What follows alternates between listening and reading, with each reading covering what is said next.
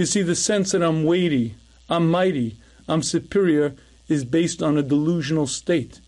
And that delusional state is I will live forever, I'm invincible, I'm all powerful.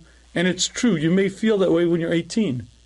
But if you've lived through corona, or you've lived through other people, Rahman getting cancer, or any of the untold amount of diseases and illness and situations, you quickly realize that I am made of flesh and blood.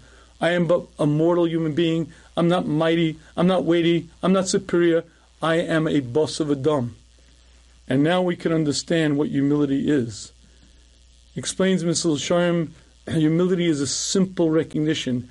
Ain at the heel of a covered ruin low. Praise and honor are not due to me. Kol shekain, surely you know, surely not lording it, not being above anyone else.